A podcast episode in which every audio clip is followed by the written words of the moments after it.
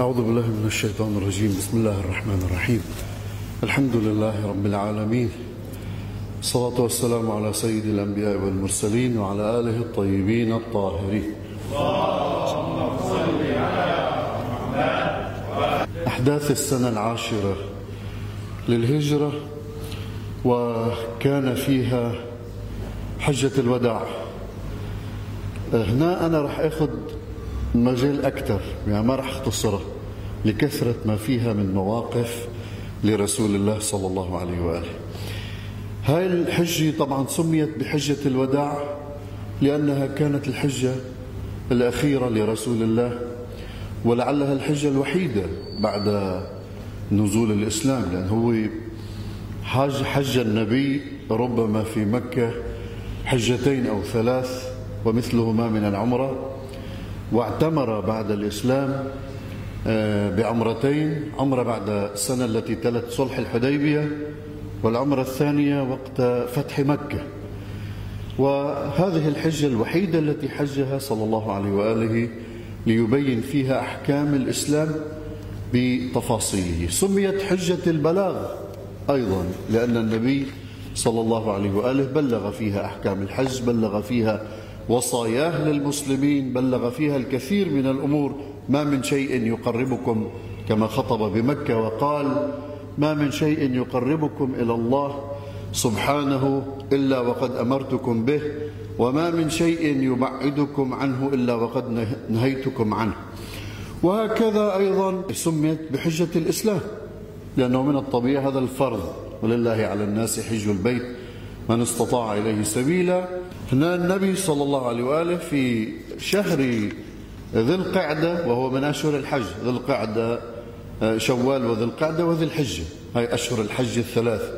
يعني من فرضه الحج وخصوصا بالتمتع. في يجيب عمرة التمتع بشهر شوال ثم يجيب الحج في ذي الحجة. بيناتهم شهرين بيمشي الحال. ويفك إحرامه بحج التمتع.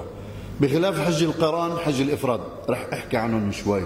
النبي صلى الله عليه وآله بحلول شهر ذي القعدة من السنة العاشرة أعلن أنه يريد الحج. والخبر طار في البلاد في الجزيرة العربية واجتمع خلق كثير في المدينة. خرج في الخامس والعشرين من شهر ذي الحجة تحرك الموكب الشريف لرسول الله وتحيط به هذه الألوف المؤلفة. كذلك هاي في تواريخ المسلمين في الشيخ المفيد أيضا بالإرشاد يقول لما أراد رسول الله التوجه إلى مكة لأراد لأداء ما فرض الله تعالى عليه دعا الناس للخروج فتجهز الناس فخرج بهم يوم الخميس وقي يوم السبت لخمس بقين من ذي القعدة وكان عدد من خرج معه يتراوح بين أربعين ألف ومائة وعشرين ألف على اختلاف الروايات وحمل معه نساءه التسع كل جهز لها هودجها وخرجت معهم أيضا السيدة الزهراء صلوات الله وسلامه عليها. طيب وخلف على المدينة رسول الله يرعى شؤونها. الصحابي أبي دجانة سماك بن خرشة المعروف بأبي دجانة الأنصاري. طيب كذلك في الإرشاد أن النبي صلى الله عليه وآله خرج يسوق معه الهدي. بس الإنسان يأخذ معه الهدي هذا بصير حج قران يقترن مع الأضحية. والهدي قد يكون من الجمال من البقر من الغنم أي شيء يسوق معه الهدي. الفرق بين الأنواع الثلاث في حج إفراد في حج قران في حج آه، تمتع. حج الإفراد والقران هو فرض أهل مكة ومن حولها.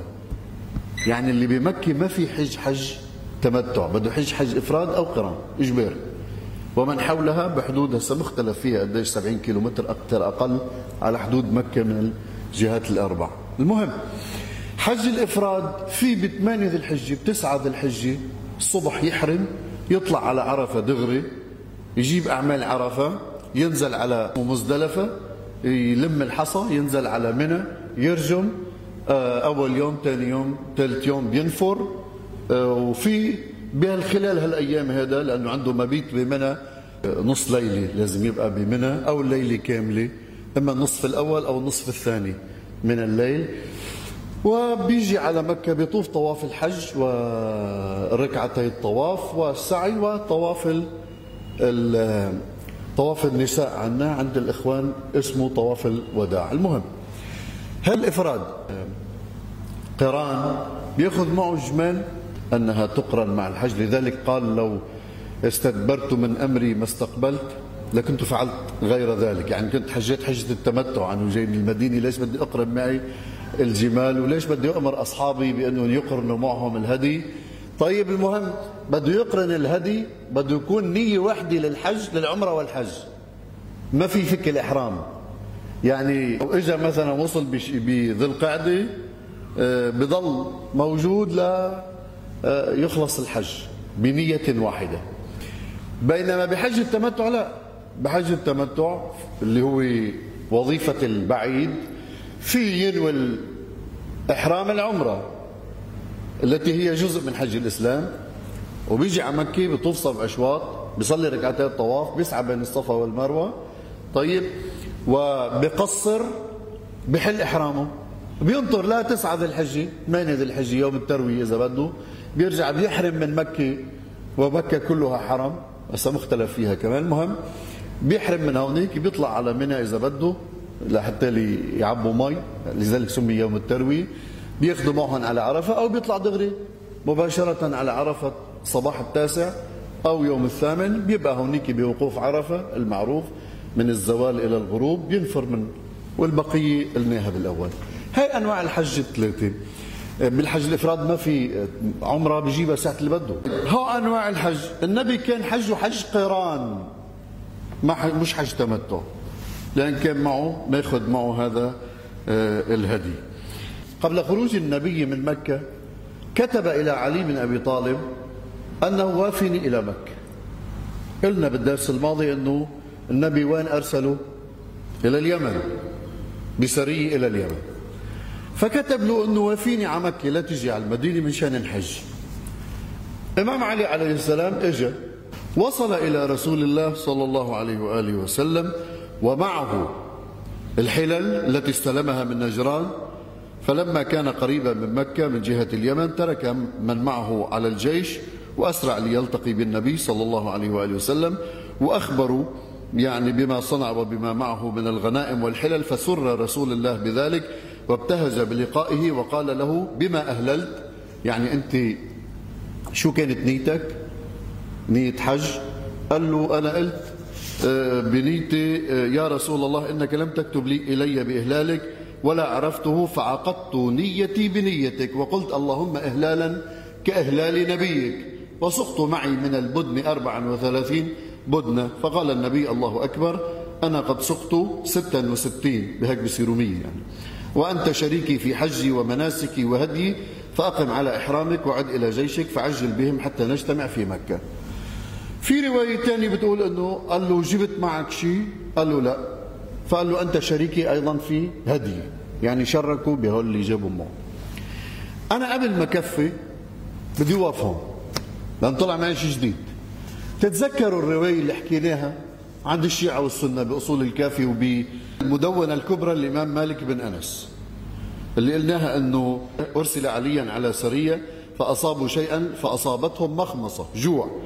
فابتاع عنزا بوصيفة لها أم فلما قدم على النبي أخبره فقال أفرقت بينها وبين أمها يا علي؟ فاعتذر فلم يزل يردده عليه حتى قال أنا أرجع فأستردها بمعز.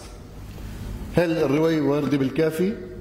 بصيغة أخرى لكن نفس المعنى أصابهم مخمصة. هذا هي مناقضة رواية الكافي ورواية المدونة الكبرى للإمام مالك بن أنس الأصبحي مخالفة لهذا الشيء. طب ما أنتم جايب معه حلل وجايب معه جمال يعني معه غنائم. كيف أصابتهم مخمصة؟ بيروح ببيع مرة لأنه جاعوا. ببيع بنت المرأة وبيترك أمها تبكي عليها. وما بيبيع وما بي بيشتري بحلي من هالحلل بيشتري له غنم وبطعم أصحابه. شفتوا الكذب وين؟ شفتوا ليش بقبلش معلش بدي أرجع عيد لأنه في كذب مش طبيعي. طيب بهذه الرواية إذا كانت مو... ب سرية علي بن أبي طالب إلى اليمن الثانية اللي هي هي معه حلل الزلمة. كيف أصابته مخمصة؟ واللي جايب معه حلل ليش بده جوع؟ في يشتري بالحلل. ليش بده يفرق بين أمه وبنتها الصغيرة ليبيع البنت لحتى اللي يطعم أصحابه؟ وإما تقعد تبكي وتشكي. شايف؟ وقلنا يوما ردينا على الرواية ناقشنا فيها كثير قلنا إنه هذه فيها إساءة حتى لرسول الله. إنه رسول الله بيمرق من حدا بشوفها عم تبكي لماذا تبكي؟ بيقولوا له فرق بينها وبين أمها. بيقوم بيقول لهم يبيعوهما سويا. يا شو؟ خلوهما سويا. يعني النبي مع بيع السبايا يعني النبي كمان يرضى بالسبي. ونحن أنا مرارا قايل انه رسول الله حاشاه أن يسبي نساء. وإذا كان السبي موجودا في الإسلام أنا بصير بوقف بتوقف كثير كثير بتوقف. لأن السبي مخالف لتكريم بني آدم. إنا كرمنا بني آدم وحملناهم في البر والبحر وفضلناهم على كثير ممن خلقنا تفضيلا. رب العالمين اللي فضل الإنسان بغض النظر عن دينه عن لونه عن عرقه عن عن. بيجي بيقول روحوا سبوهن وبيعوهن واشتروهن مثلهم مثل حي الله شيء مثلهم مثل البقر مثل الغنم. هذا هو البني آدم المكرم. هذا خلاف أخلاق رسول الله صلى الله عليه وآله. المبعوث رحمة للعالمين. هذا رحمة هيك بيكون؟ رحمة للعالمين. ببيع وبيشتري بالنسوان؟ هي نقمة هي مش مش رحمة. أفعال أصحاب رسول الله أو بعض أصحاب رسول الله في الفتوحات الإسلامية. لذلك عم تشوف أنت عبر التاريخ في فتاوى وفي كذا حتى بعض الحركات التي تدعي الإسلام عم تمارس السبي على النساء. هذا مو صحيح. أنا أنكر إنكارا قطعيا أن يوجد سبي في الإسلام. وهذا صرت بتحدث عنه كثير وعاطي أدلته كثير سابقا. بديش أرجع كرر طب هذا مسيء لرسول الله صلى الله عليه وآله. هذا هم مسيء لعلي بن أبي طالب. أنه أمير المؤمنين فيش بقلبه رحمة. ليبيع هذه البنت ويترك أمها تبكي. بطل في شيء يبيعوا معه حلال. هذا الشيء كله في تناقض بتناقض. الشيء المؤسف مش الرواية لأن في كثير روايات كذب. الشيء المؤسف أنه أنت أيها الشيخ الكليني كيف تضع مثل هذه الرواية في كتابك؟ هذا الشيء المؤسف. طيب إذا كان الإمام علي عليه السلام هاي الرواية بال السرية الأولى اللي راحت على همدان بسنة 8 هجري مع خالد بن الوليد بدي أفرض هيك. كمان بالسنة 8 للهجرة تتذكروا الرواية الثانية اللي حكيناها أنه الإمام علي شو سوى؟ خمس أول شيء الغنائم وقسم لأصحابه وخرج إلينا ورأسه يقطر ماء. أخذ وصيفة حلوة بنت صغيرة حلوة صبية حلوة واصطفاها لنفسه. ويوم كتب خالد بن الوليد تتذكروا؟ ما بعرف إذا بتتذكروا. كتب خالد بن الوليد بعت أبو بريدة الصحابي. أبو بريدة كان بحسب الرواية اللي حتى موجودة هي بكتب إخواننا السنة بأنه كان يكره عليا. طيب وإجا مسرع إلى رسول الله بده يتشكى شاف عمر على الباب قال له شو الخبر؟ قال له عمر قال له لعمر بن الخطاب إنه علي سوى كذا كذا قص أخذ بنته وسوى كذا قال إيه من الخمس والخمس يحل لآل بيت النبي. قال له فوت لعند النبي يوم قالنا هاي بتسيء لكل الجماعة. أول شيء أبو بريدة بيعرفش مقام علي حتى يبغضه بهذا الشكل.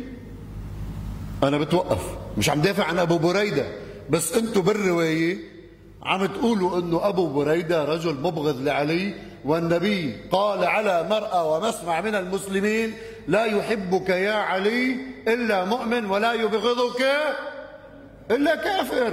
وهي معروفة عند كل المسلمين وحتى عائشة أم المؤمنين تروي هذا الحديث. كمان عمر بن الخطاب شمت بأمير المؤمنين يلا يلا روح سيغضب لابنته فاطمة. قلنا يوم أنه في روايات كثيرة بتقول أنه ما أدخل على الزهراء أحد من النساء مثل رسول الله ما أدخل على خديجة إلا بعد وفاتها. هاي مناقضة لهاي. قلنا يوم أنه كمان مسيئة لرسول الله. أنه أصحكن ابن عمي بحق له يعمل بده إياه. معنى الكلام اللي قلناه سابقا.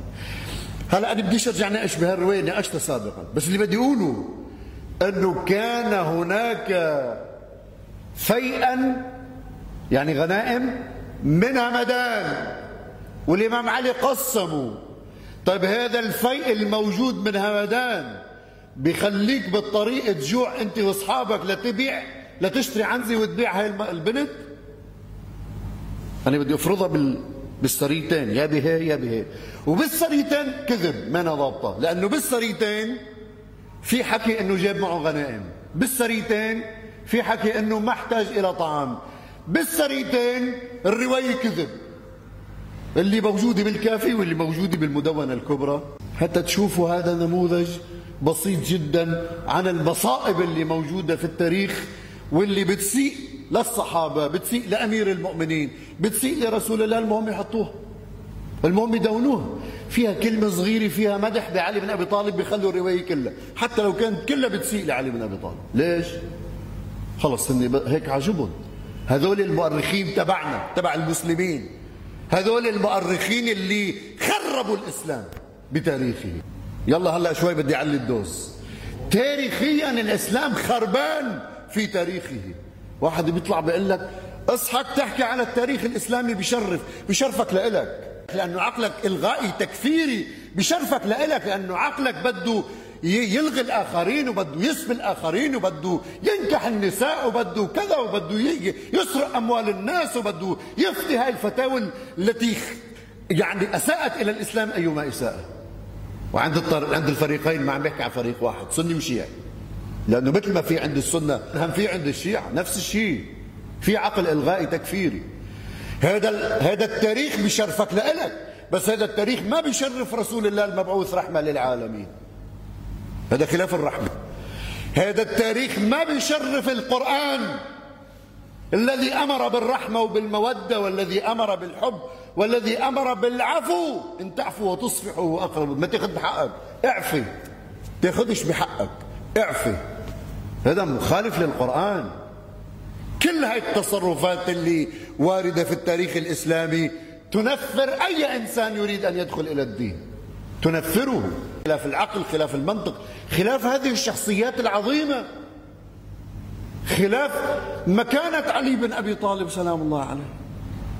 الذي هو مع الحق والحق مع علي يدور معه كيفما دار كيف بده يتصرف هيك تصرفات هاي؟ يجي واحد بيقول لك شيخنا بيطلعوا هلأ مثلا جماعة الحوزه أو بعض جماعة الحوزه شيخنا بس هاي روايات صحيحة موجودة بصحيح الكافي وموجودة بالمدونة الكبرى وموجودة بتاريخ الطبري وموجودة بتاريخ ال... بابا أنا ما بيعني لي كل الحكي. أنتم تاريخيا تعبتوا حالكم بتبحثوا فلان عن فلان عن فلان ثقات ولا مش ثقات. أنا هذا العلم اللي أنتم تعبين حالكم فيه بقول لك بينفع بالفقه بس هون ما بينفعني. أنتم تعبين حالكم على الفاضي. تقول لي إف علماء اساطين كتبوا بعلم الرجال وكتبوا بعلم الجرح والتعديل. جاي انت اخر هالزمن بعد 1400 سنة تقول إنه ما بينفع. إيه نعم ما بينفع. ومش أنا اللي بقول ما بينفع رسول الله اللي بيقول ما بينفع. كيف؟ إذا جاءكم الحديث عني فاعرضوه على كتاب الله.